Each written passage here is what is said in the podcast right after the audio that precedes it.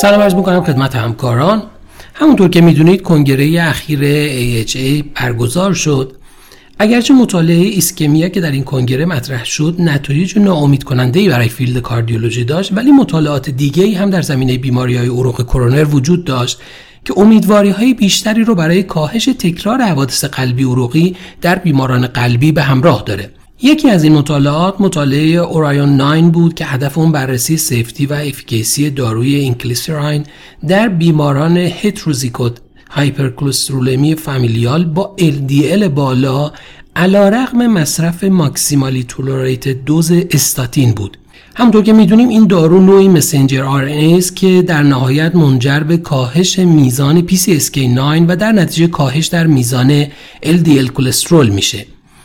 همونطور که می‌دونید این بیماری هم یک بیماری نسبتا شایع شیوع در حد یک نفر از هر 250 نفر رو داره و در مجموع در دنیا پیش بینی میشه که حدود 30 میلیون نفر مبتلا به اون هستند.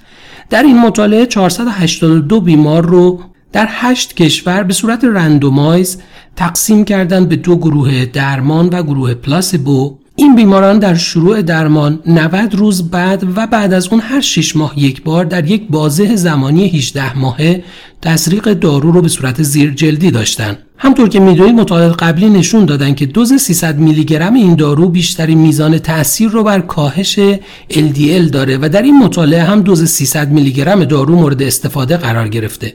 متوسط سنی بیماران در این مطالعه 56 سال بود و 50 درصد از بیماران هم در این مطالعه خانم ها بودند. نزدیک به یک سوم بیماران بیماران آتروسکلروتیک کاردیوواسکولار دیزیز بودند و ضمنا 90 درصد بیماران در حال مصرف استاتین بودند که نزدیک به 80 درصد اونها high dose استاتین رو استفاده می‌کردند و همچنین 50 درصد از بیماران در این مطالعه از Ezetimibe هم استفاده می‌کردند متوسط LDL پایه قبل از شروع درمان هم در گروه پلاسبو 155 و در گروه دارو 151 بوده. primary endpoint مد نظر این مطالعه میزان کاهش LDL بعد از 510 روز از شروع درمان در مقایسه با قبل از شروع درمان بوده. نتایج مطالعه نشون داد که در این بازه زمانی کاهش 71 میلی گرمی در میزان LDL در مقایسه با قبل از شروع درمان وجود داشته که این اثر در فواصل بین درمان هم تداوم داشته. یعنی چیزی نزدیک به 50 درصد کاهش در میزان LDL رو شاهد بودیم همچنین از طرف دیگه آرزه قابل توجهی به جز واکنش در محل تزریق در این بیماران مشاهده نشده و عوارضی هم که گزارش شده عمدتا شدت خفیف داشتند.